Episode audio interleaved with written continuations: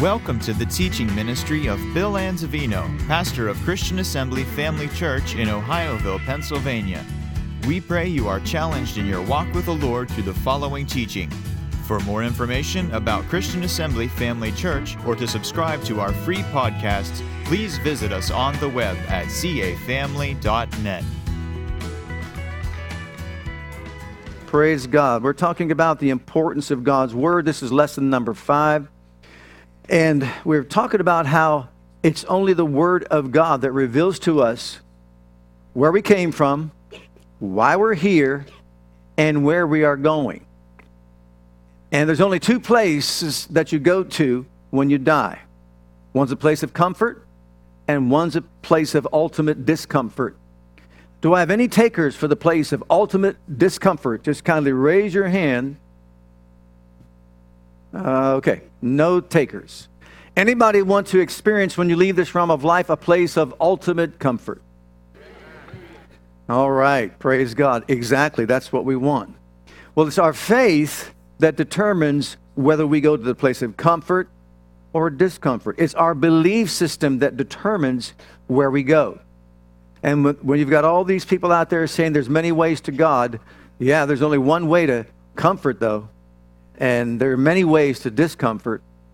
And if you go the wrong way to God, you'll get to God, but you'll be judged at the great white throne judgment and cast into the lake of fire forever. You see, there's someone that came from heaven. His name is Jesus. He told us how to get to the Father. He said, it's through me. And he could have been spouting off words, saying whatever he wanted to say, like any other supposed religious leader of the day that came along and just saying, you know, follow me, follow me, follow me, follow me. But he said, no, I came from heaven. I'm not of the earth. I may have robed myself in flesh, but I'm here walking on the earth as the God-man. Let's get right to it. That's who he said he was. I'm your Messiah. I'm the incarnate one, God manifests in the flesh. And of course, they said, well, prove it. He said, you see this temple here? Prove it. Tear it down. I'll rebuild it in 3 days. It took many years to build this temple, they said. He said, yeah, I know that. But I'm telling you, go ahead. Destroy the temple. 3 days. It's coming up. So they did. They killed him. Every claim he ever made, every statement he ever spoke, anything at all that he preached in that Sermon on the Mount, and everything that ever fell from his lips, when he came up out of the grave, cried out, I am that I am. I am the living God who walked among you. Can you imagine that? So, are you going to believe Buddha, whose remains are still in the tomb? Are you going to believe Confucius? Did he rise from the dead to prove his claims as to being somebody special? No. Are you going to follow the path of Judaism that says we don't believe in the Messiah, is Jesus? What are you going to believe in? Who are you going to believe? Me? I believe in Jesus. I believe he is who he said he was. The way, the truth, and the life. And no one comes to the Father but by me. That belief will get you into the place of comfort throughout eternity. Now your works will follow you in. See, the works, your deeds that you do to advance his kingdom on the earth after you become a Christian, they'll follow you in, and you'll be rewarded for everything that you've ever done for him on this planet. And also, it's true on the other side, your belief will get you into a place of discomfort. Let's get bold. It's hell. Place of eternal suffering. Your belief. What do you mean by my belief? Well, here's your belief. I believe I can handle it. I believe I could do it myself. I believe I could be good enough, live a good enough life to make heaven. I believe I went through a certain amount of ceremonies and that sort of thing. And I believe that'll get me into heaven. When you stand at the pearly gates and they say, what gives you access and the right to have access to the holy place of God?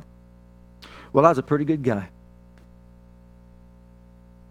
And you're gone. And what gives you the right to enter in? Well, I got baptized in water when I was a baby. And you're gone.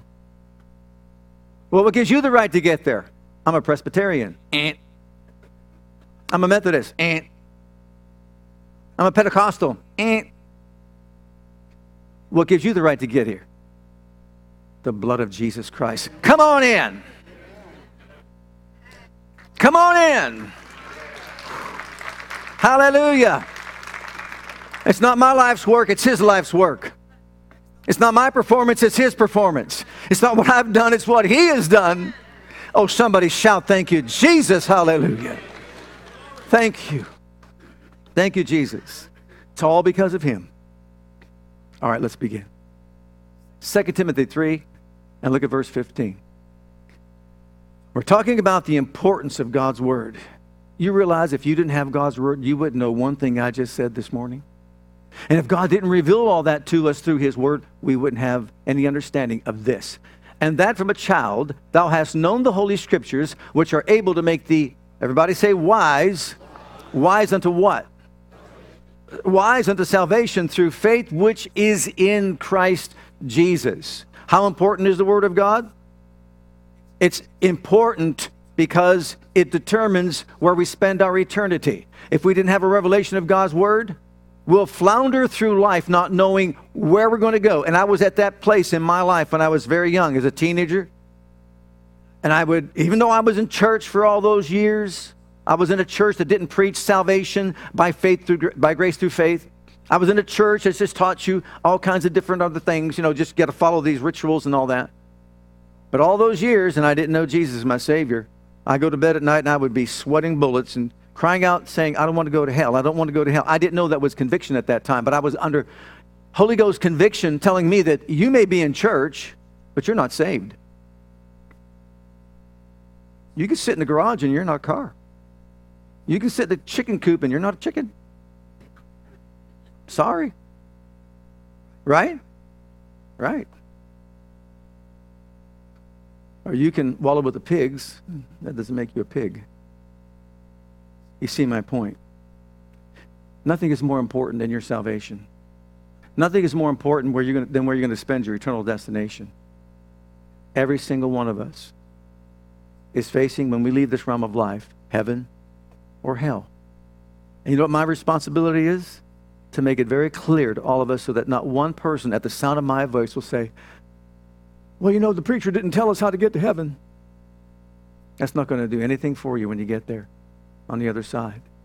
But it is my responsibility. So look at 1 Thessalonians chapter 5, verse 23, because salvation is the most important thing, and the Word makes us wise to salvation. What makes us wise to salvation? The Word of God makes us wise.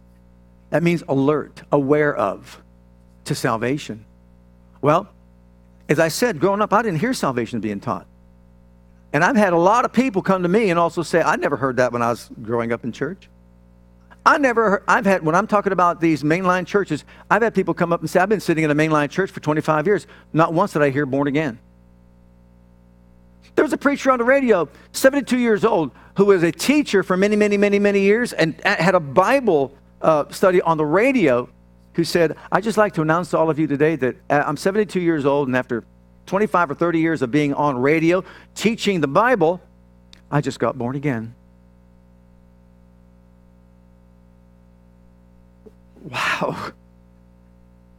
Do you understand? It's the heart. It has to be a reality that you've been washed in the blood of Jesus Christ. Not that you sat in a pew somewhere and you went through all the rituals of all that. No.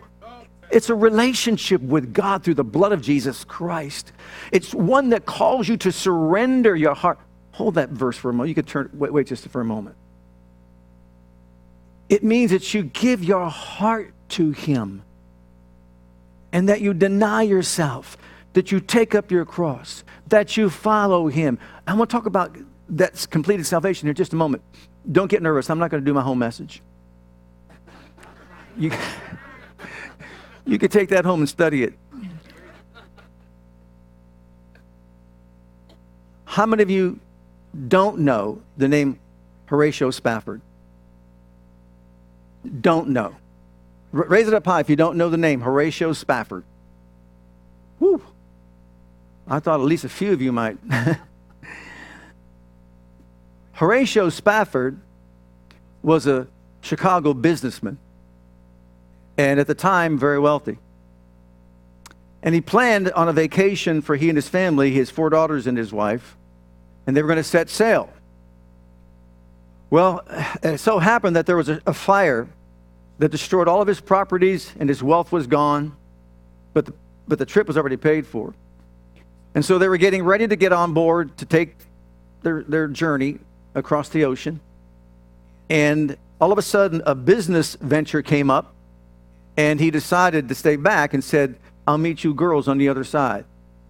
As soon as I wrap this up over here, I'll catch another ship and I'll get out there."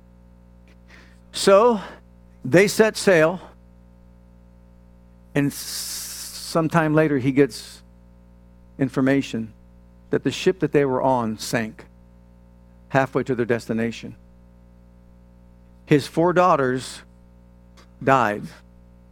His wife was spared. His wife, I guess, was spared. She was at her destination. She sent word back, "All is lost except me. Our 4 daughters are gone." And you can only imagine the effect it had upon his heart. And so he gets on board the next ship to get out to go meet his wife. And he's crossing the ocean right where his daughters went down and died. He wrote a song. We sang it this morning. "It is well, it is well with my soul." And he said, when peace like a river attends your way, but when sorrows like sea billows roll, whatever your lot, my lot, thou hast taught me to say, it is well with my soul. He said that he knew because his daughters were all saved by the blood of Jesus Christ, that no matter what, on the other shore, he would see them again in eternal glory. So no matter what my lot, you've taught me to say, it is well with my soul. Praise God. Nothing is more important than our salvation. So let's put that verse back up, because this is salvation right here. And I think in our society and culture today, many think that, well, I got baptized in water when I was a baby, so I'm saved. So go live the way I want to live. Go do what I want to do. That's not what the Bible teaches. So let's look at it. "And the very God of peace sanctify you wholly," or completely. Did you know that you're a whole person? You're a complete person. "And I pray, God, you're a whole," notice this, "spirit and soul and body be preserved blameless unto the coming of our Lord Jesus Christ." How many parts of man's being did he talk about? This is a very important verse of Scripture, because it gives us a revelation of the triunity of man. It teaches us what man is made of. You see, many are faltering in our societies today because they don't realize man is a tripart being. You can't be saved by religious intellectualism. That's an impossibility. It takes faith. Grace by faith. By grace are you saved through faith, and that faith comes from God, not from man. So man is a tripart being, spirit, soul, and body. And in the beginning, when God made man, from the very beginning, notice this, he formed his body from the dust of the earth. So now we have a formed body, but no life, no expression, no communication, nothing. It's just a body. And then at the next moment, he breathed into his nostrils the breath of life, and he became a living soul. Man is not a body. Man is a spirit. He has a soul, and he lives in a body. Say it with me. I am a spirit. I have a soul. I live in a body. See, the body is just our earth suit. And if this was dissolved, that doesn't mean we're dead. We're still alive. Okay, so we have the triunity of man, spirit, soul, and body. Salvation, to be wise, alert, aware of what salvation really is. The Scriptures were given, and Timothy had the Scriptures, and he said, look, the Scriptures make you wise to salvation. Number one, the spirit of man needs to be saved, needs to be born again. The spirit of man must be born again, not religious. Look at John 3:7. He's talking to a religious man. Nicodemus is a religious man. He'd be like a bishop or a cardinal, say, in the Catholic faith. We're talking about someone way up there. And Jesus says to him, marvel not that I said. Everybody say, Jesus said. Jesus said you must, not could, not should, you what? You must be born again. Oh, if you've got ears to hear, please hear. Your spirit needs born again. You cannot train your spirit when it's dead. You can't be good enough to make your spirit right. You must be born again. Well, I thought we're talking about the importance of the word. I'm so glad you said that. I am so happy. Look at 1 Peter 1:23. Look at what it says. Being born again, not of corruptible seed, but of incorruptible, by the word of God, which liveth and abideth forever. How is one born again? Through the word of God. There has to be a revelation of God's plan of salvation in order for a person to be saved. I had someone when we were in Midland, when the church was in Midland, I had someone sit on my front porch, which was the parsonage at that time, and he sat there with me and he said, I'm so distraught. And he kept going on and on. And I said, well, why? Why are you this way? I've asked Jesus to come into my heart numerous times, and he's not doing it. And I'm trying to figure this guy. And I said, you got to believe. What do you mean? I mean, this went on and on and on and on and on. I finally just said to him, let me ask you a question. What do you believe about Jesus? He said, well, I'm a Jehovah's Witness. I said, oh. So you think that Jesus is a good person? Uh-huh. Oh. So you think that he's like a brother to Lucifer in the beginning. And I said to him, you know why Jesus hasn't come into your heart? Because you're not receiving him as the Lord of all.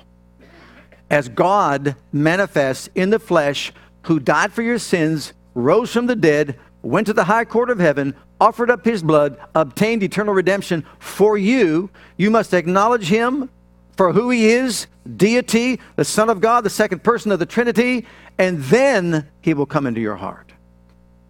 If you don't believe that, you've closed the door. Makes a big difference what you believe. You must be born again. And it must be by the seed of God's word. See, we've been born of corruptible seed. We've all been born of seed. But you know what? That seed is going to produce death. Thank God for the incorruptible seed of the Word of God that will never, never fail to produce a born-again experience if someone will call upon the name of the Lord from the heart. But what saith it?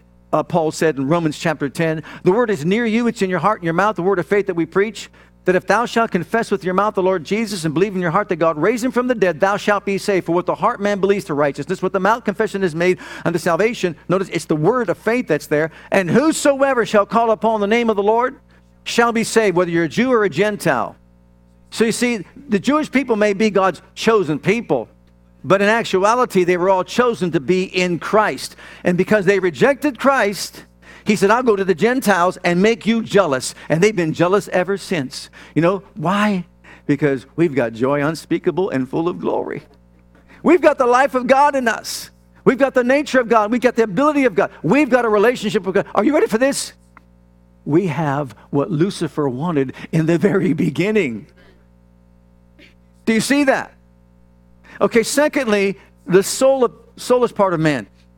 All three parts of man were affected when he fell. His spirit was estranged or separated from God. In the new birth, and that's the only thing that can do it, is when the power of God comes in, you become a new creation. He gives you a brand new heart and a brand new life. He takes the old spirit out, puts the new spirit in. You're recreated by the blood of Jesus Christ, the power of the Holy Spirit. You become a child of Almighty God, not a child of wrath any longer. You're born again. But secondly, the second thing that affected man was his soul. His soul is comprised of his mind, will, intellect, and emotions. And so the soulless part of man was also affected, just like his spirit was separated. But now the soulless part, he lost the knowledge of God. And he's floundering through life thinking, I think this and I think that. As a man thinketh in his heart, so is he. So if you think wrong, guess what? You're going to live wrong. You're going to believe wrong. You're going to live wrong. You're going to act wrong. Your conduct, your character, and all that depends on what you think. Like in our society today, our culture today, I don't know where it's going. It's not going up. I'll tell you that right now. You understand what I'm saying? Because how a man thinks is so wrong, it's unbearable. It's up to us to do something with our souls, and that is to renew our minds and deliver us from the way we think. So look at these two scriptures, Romans chapter 12, verse 2. First of all, be not conformed to this world, the way the world thinks, but be transformed by the renewing of your mind, that you may prove what is the good, acceptable, and perfect will of God. So now the mind has to be dealt with. So the spirit God dealt with, gave you a brand new heart, you're born again. But the soul, your mind, will, emotions, and intellect, we've got to renew our minds to the Word of God. That's how important the Word of God is. If we don't renew our minds to the Word of God, we're not going to be able to do the things that we need to do to carry out the completed salvation that He has offered us.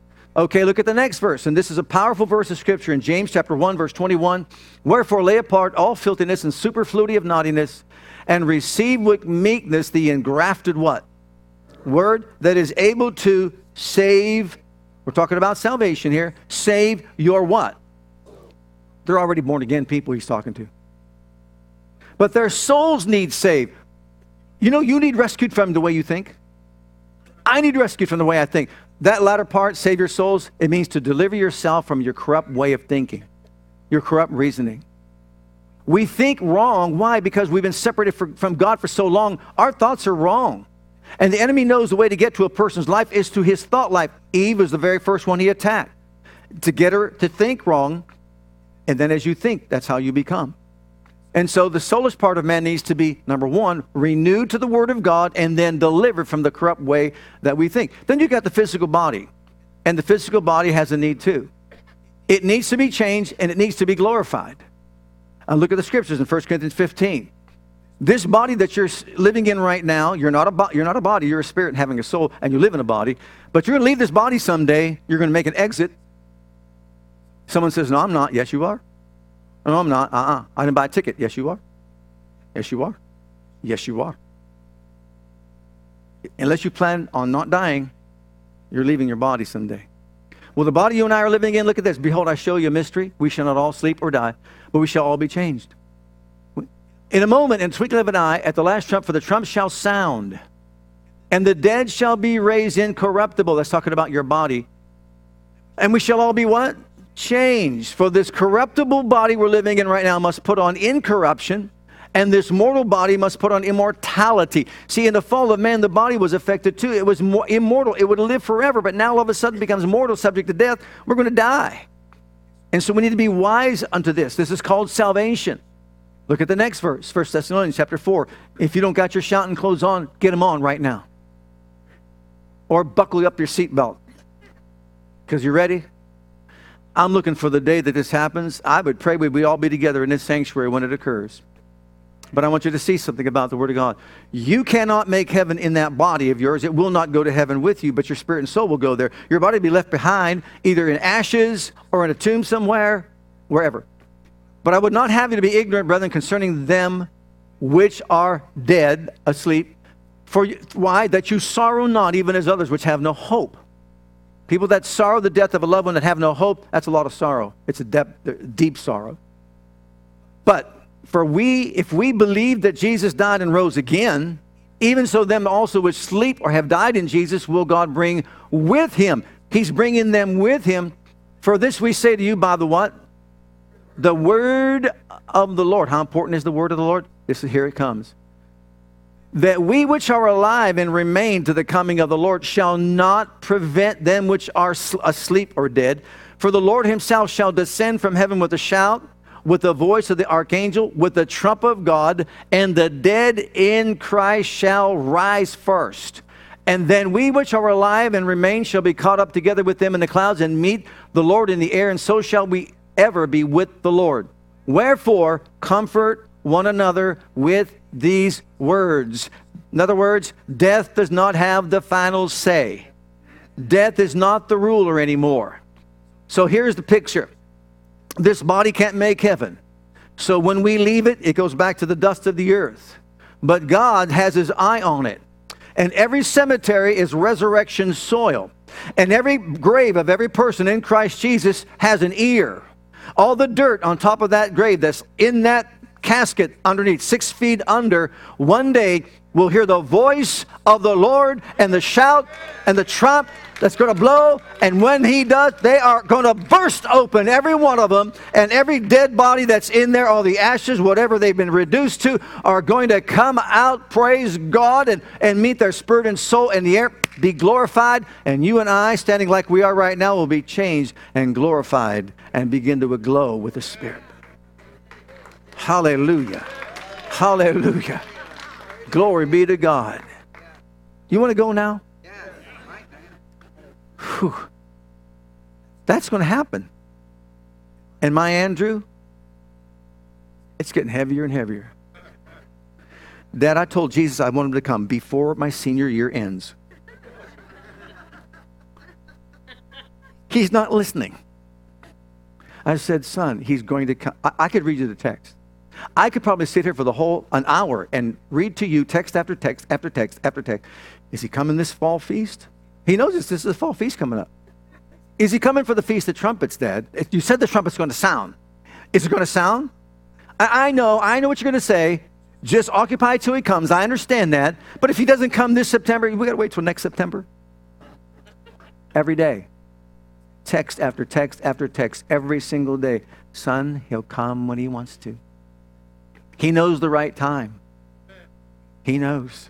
So just, kick back, relax, serve the Lord, tell others about... I do tell others about Jesus, but I want him to come. Talk to him sometime. The body needs change. Let me just close right here with this, 1 Peter 2:2. He's coming again in clouds of glory, and we that are alive are going to be caught up and changed in a twinkling of an eye. And you know what? When it happens, there's no second chance. When it happens, you talk about world events. Can you see all the newscasters being so frantic when multitudes of people are missing? Could it be a UFO invasion? Or is it like some of those crazy charismatics talk about, the rapture of the church? Well, it can't be the rapture because that's unintelligent. There's no intelligent force behind that. It's irrational. It's illogical to think that something like that could possibly happen. Can you imagine? Like my dad scared me into the kingdom by saying, you'll be driving in a car and the driver is going to be raptured out and you're just going to be in a wreck. You'll be on a train. That's how far back it was. You'll be on a train and the conductor will be gone and they'll be there and the train will just be going by itself and you'll probably just die. Or if you're in an airplane, it's going to happen. The pilot's going to be gone. Co-pilot's going to be gone. No one on the plane probably can fly the plane and boom, it's going to go down. You're going to go down with it. Thanks, Dad, for the encouragement this morning.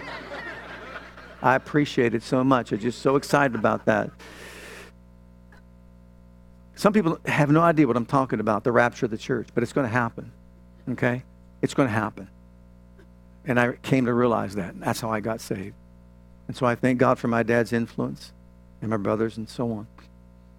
As newborn babes, look at this. As newborn babes, desire the sincere milk of the word. Why? Because without the word of God, we cannot grow in our Christian experience. Did you hear that? And notice the analogy. Notice what the example he uses. As a what? Newborn babe. We saw some young ones here. We see some newborn babes. Do they desire their milk? Do they desire nourishment? Mm-hmm. Absolutely they do. Do you have to pinch them to get them to cry for their? No. When they get hungry, they're like a hungry man. Wow, where's my steak? Oh, honey, it's milk today. And then the Italians. Where's my spaghetti and meatballs, Mom? I want a pizza now with pepperoni on it. And then one time we were on vacation. It was lunchtime, and I went and we were at the beach, and we brought lunch. And this Mexican family was over there, and their daughter were playing with my daughter together. And I come back saying, honey, the pizza's here. And I hear him saying, honey, the tacos are here. I was waiting for a continue on. Chicken fried rice. Chinese are here. Come on. Let's go eat. Right? Because we all have different. How many of you know that spiritual growth is compared to natural growth? And that's why Jesus often used like, man doesn't live by bread alone. And that we all grow at different rates, right? Different paces. I don't see Brother Ben here right now. But do you know there was a time when I was taller than him? It's true. It's true. See, when I was born, I was 21 inches long. He was only 20 and a half. Now, growth, you know, some grow at different rates. So, yeah, maybe he passed me up, but I'm on my way. It's going to take me a little longer, but it's okay. I'll catch up. Spiritually speaking, the rate of your spiritual growth is dependent upon your knowledge of the Word of God. And if you don't daily read the Word of God, you won't grow. You won't develop. And if you and I don't renew our minds to the Word of God, our minds are not going to be prepared to face the battles of life. We're not going to grow spiritually. It's important that we understand this. You know, and I hear some people say a lot, well, I have read a lot of the Bible, but I've not been doing it lately. Well, let me ask you a question. Have you ever given up on eating? I've eaten so much all my life. Oh, my goodness. I've had so many Thanksgiving meals that I'm about to burst. I just given up on food. I just forget it. You're not eating anymore? No. You're really giving up on eating? Yeah, why not? It takes a lot of time. You go to a restaurant, sit down. You're there for an hour and a half. Who wants to do that? What about drinking? You ever give up on drinking? I don't think so. What about sleeping? Sleep. We all need 3 disciplines: food, water, and rest. We need those to grow, right? Absolutely. And so you see what happens is people stop reading, studying their Bible, praying, going to church, etc., etc., etc. And what happens is they don't grow and develop spiritually. So it's important we understand our need to get into the Word of God and then develop spiritually.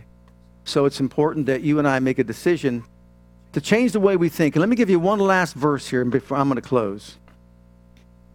If we're going to carry out the will of God for our lives, our minds must be renewed to the Word of God. So look at this verse in Isaiah chapter 55, verses 8 and 9. And here's why.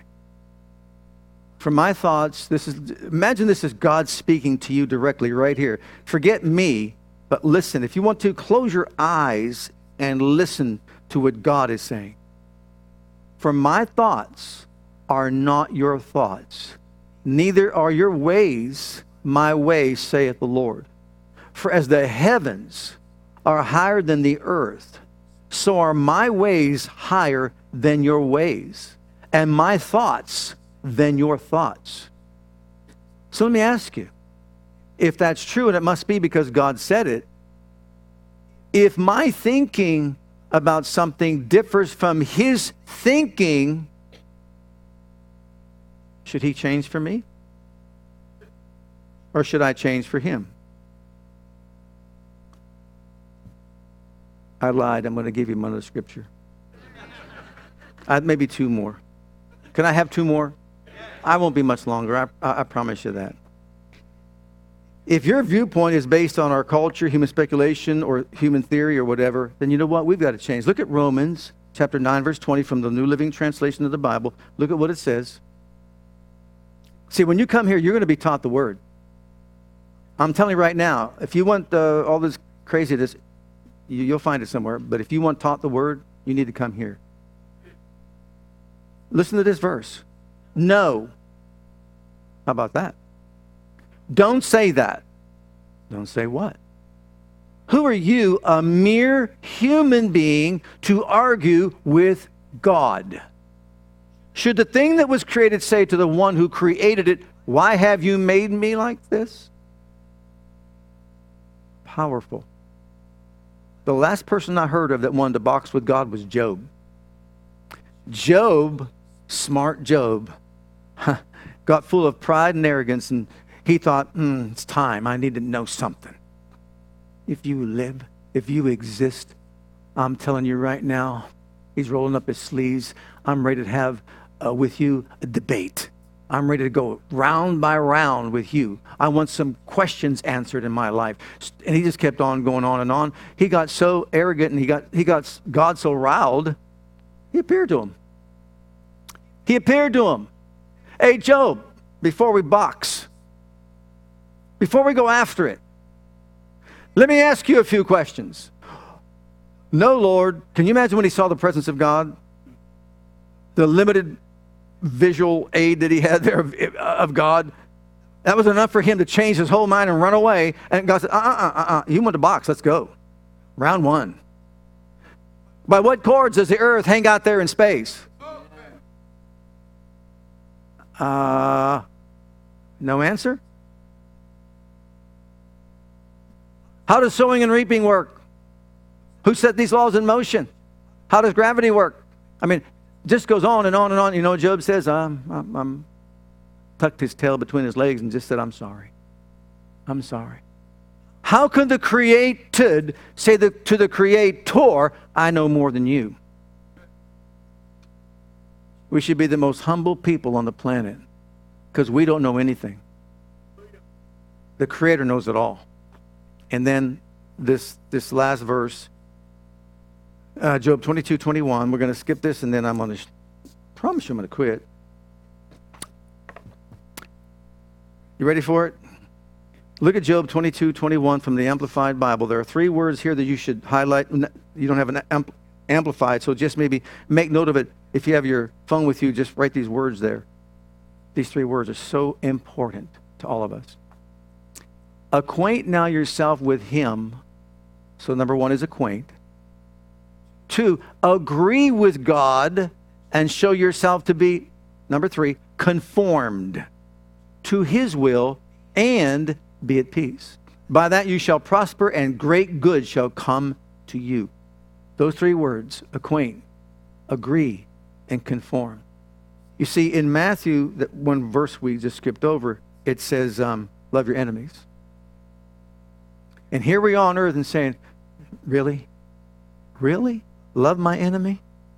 Yeah, love your enemy. What good is it if you just love those that love you? But if you love your enemy, you'll be perfect like your Father in heaven is perfect. I don't agree with that. Well, give up your tithes and offerings. I don't agree with that. You should not forsake the assembling of yourselves together. I don't agree with that. Wait a minute. How shall the created tell the Creator what guidelines we are to follow? He said, look, agree with me. Conform to my will. And if you will, acquaint yourself with my ways because they're higher, my thoughts because they're higher, agree with them because they're higher, and you'll be at peace, and great good and prosperity will come into your life. So no matter what it is that we see in Scripture that we disagree with, humble yourself and humble myself and just say, you know what? If Jesus said I must be born again, then what? Yeah. If Jesus said be filled with the Holy Ghost, then? If Jesus said to love your enemies, right, and do good to those that hate you, then do good to those. Pray for those that despitefully use and abuse you. Speak well of those that speak evil of you. And why? Because he's the Creator. We're the created, right?